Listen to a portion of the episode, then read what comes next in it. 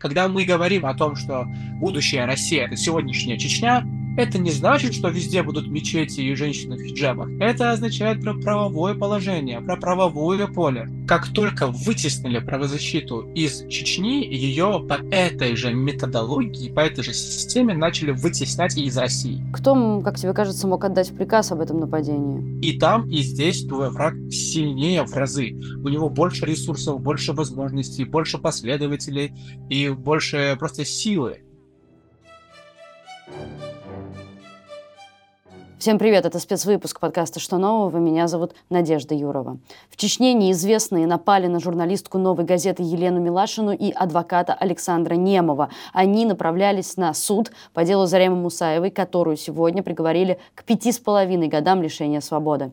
С нами на связи Абубакар Генгулбаев, сын Заремы Мусаевой и правозащитник. Ты знаешь чуть-чуть поподробнее, можешь рассказать, как вообще происходило само вынесение приговора? На вынесение приговора, к сожалению, не не поехало много журналистов, потому что они столкнулись вот с этим нападением. Из-за этого многих это напугало. Но у меня просто максимальный респект тем, кто туда все-таки доехал и там принимал участие. В самом зале, ну, то есть сам судья зачитал его очень быстро. Очень, ну, то есть там такое ощущение, что он не зачитывал даже весь приговор, либо он его так состряпал очень коротко.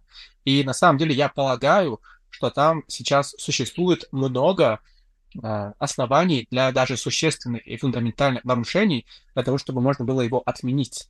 Поэтому я не бросаю все это. Я не посыпаю голову пеплом и все. То есть не, не, не ухожу взрывать Кадырова и там, воевать с ним на, вот, в, в, в этой истории. Потому что у меня все равно остается это не то чтобы даже надежда, а именно обоснованная надежда, так как в соответствии с тем же неработающим законно теперь не только в Чечне, но и в России, все равно эти основания есть.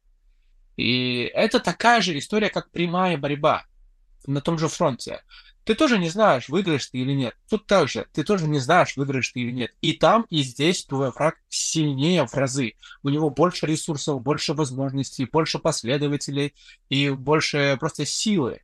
Но это не значит, что нужно сдаваться. Я мы будем хвататься просто за любую соломинку в этом океане. Напомним историю похищения Заремы Мусаевой.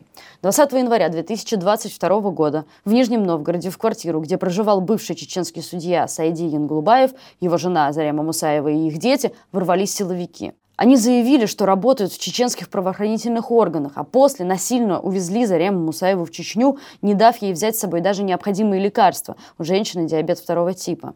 В Грозном ее обвинили в нападении на полицейского и арестовали. Сегодня Зарему Мусаеву признали виновной в мошенничестве и применении насилия к сотруднику полиции.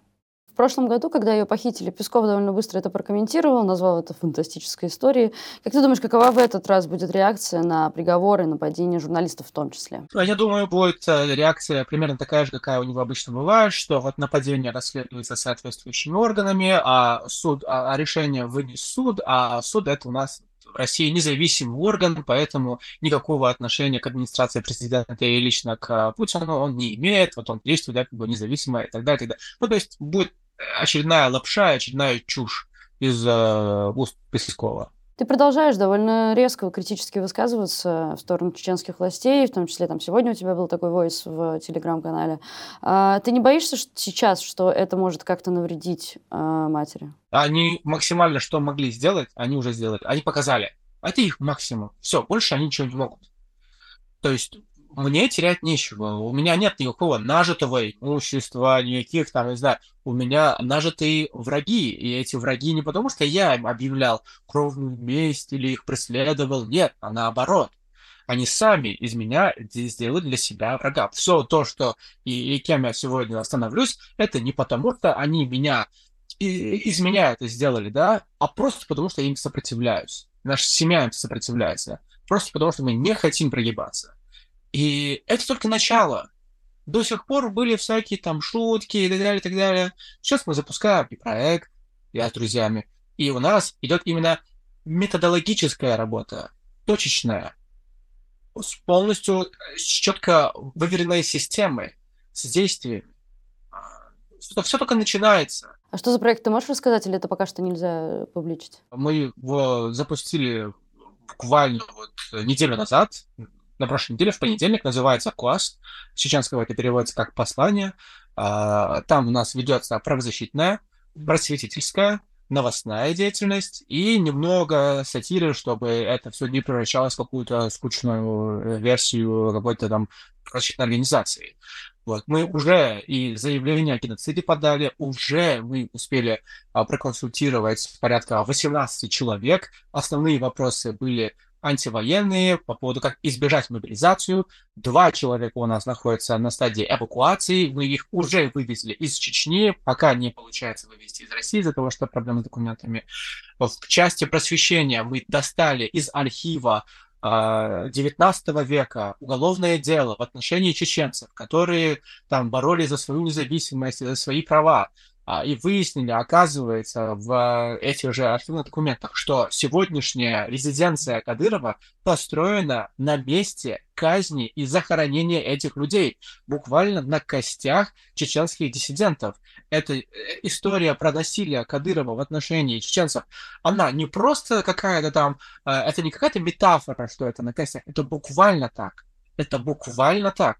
И сразу после того, как мы э, это запустили, в отношении меня возбудили уголовное дело об экстремизме. И меня объявили экстремистом. Окей, хорошо. Экстремист я еще с пеленок. Ладно. Меня там и Россия объявляла террористом и бандитом. Просто по национальному признаку. Да, это даже не волнует. Давай немножечко про нападение на Милашину и Немову поговорим. Ну, как просто классическое такое похищение, как раньше все было. Просто давно такого не было. Приезжали, а, выкинули шофера из э, таксиста из его машины, к нам залезли, головы нагнули, мне руки завязали, мы еще там на колени ставили и, и пистолет в голове подносили.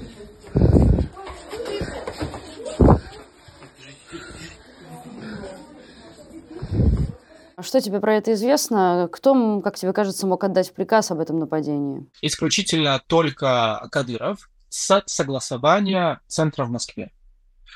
Это дело в том, что правозащита, то есть как только вытеснили правозащиту из Чечни, ее по этой же методологии, по этой же системе начали вытеснять и из России. Сегодня у правозащитников и независимых журналистов в России есть только три блюда на выбор. Это, если ты хочешь быть независимым, да, это посадить в тюрьму тебя, убить или выгнать. Вот, это единственное, что ты можешь себе выбрать. Это применялось и экспериментировалось сначала на Чечне, начиная как минимум э, с 14-15 года, когда произошел Крым наш. А до этого их просто убивали, там, как Эстемирову, как Политковскую, просто убивали, и все, закрыли вопрос, э, просто потому что война. А после этого начались в Чечне там погромы, поджоги, избиения, я не знаю, что только не, не, не было. И ни разу мы не увидели ни одного уголовного дела а, после такого а, инцидента, чтобы кого-то наказали и привлекли к ответственности и посадили в тюрьму. Да мы даже не получили а, того, чтобы определили, кто вообще напал. А просто все потому, что в первую очередь оружие в Чечне может быть только у представителей власти. Оружие в Чечне сегодня полностью под контролем. И весь этот комплекс взаимосвязи и взаимозависимости приводит к а, четкому э, суждению, что виноват Кадыров, исполнитель всего этого Кадыров, а заказчик Кремль. Просто потому что вот это, сегодняшнюю Чечню, скоро, из, скоро это, это будет э, настоящая Россия. Вся. И она потихоньку в это и превращается. Когда мы говорим о том, что будущая Россия – это сегодняшняя Чечня, это не значит, что везде будут мечети и женщины в хиджабах. Нет! Это означает про правовое положение, про правовое поле, что там будет происходить, что будет тотальный контроль СМИ, что будут а, пытки, что это вот пытки и диктатура станет традицией российского государства на государственном уровне. Вот о чем идет речь. И тут нет смысла в искать причину в национальности, в религии, в каких-то конфессиях или вот а, в таких признаках. Нет. Это все государственная машина. И она что-то тренирует на одном регионе, что-то на другом регионе, какие-то экономические вещи она тренирует там, может быть, на Питере, какие-то ресурсодобывающие э, механизмы тренируют на республиках э, Сибири либо Дальнего Востока, а насилие, насилие и правовой нигилизм Кремль тренирует на Кавказе и конкретно в Чечне. Вакар, последний вопрос. А, в телеграм-каналах распространились слухи о тяжелом ранении или пленении Делимханова. Также были слухи о тяжелом состоянии Кадырова. Можем ли мы сказать, что это нападение могло быть такой показательной акцией для тех, кто уже торопится хоронить в кавычках лидеров Чечни? Нет, нет, это не взаимосвязано абсолютно. Это в, этом искать каких-то связей нет, нет никакого смысла. А, Делимханов Э, да, он, конечно, как-то должен быть солидарен всем тем, что несет сама по себе власть в Чечне, и учитывая, что он является еще депутатом Государственной Думы Российской Федерации, он также солидарно несет ответственность из-за действия российского государства, но сейчас он больше акцентирован на войне в Украине, а не в нарушениях прав и свобод человека в России. Это был подкаст «Что нового?». Спасибо, что вы остаетесь с нами на связи. Мы стараемся держать вас в курсе всех э, последних важных событий. Мы с недавних пор стали нежелательными, поэтому поддерживать нас из России теперь небезопасно. И если вы находитесь за пределами России, становитесь нашими спонсорами, и это очень сильно поможет нам продолжать нашу работу. Спасибо, что вы с нами. Ваша новая газета «Европа».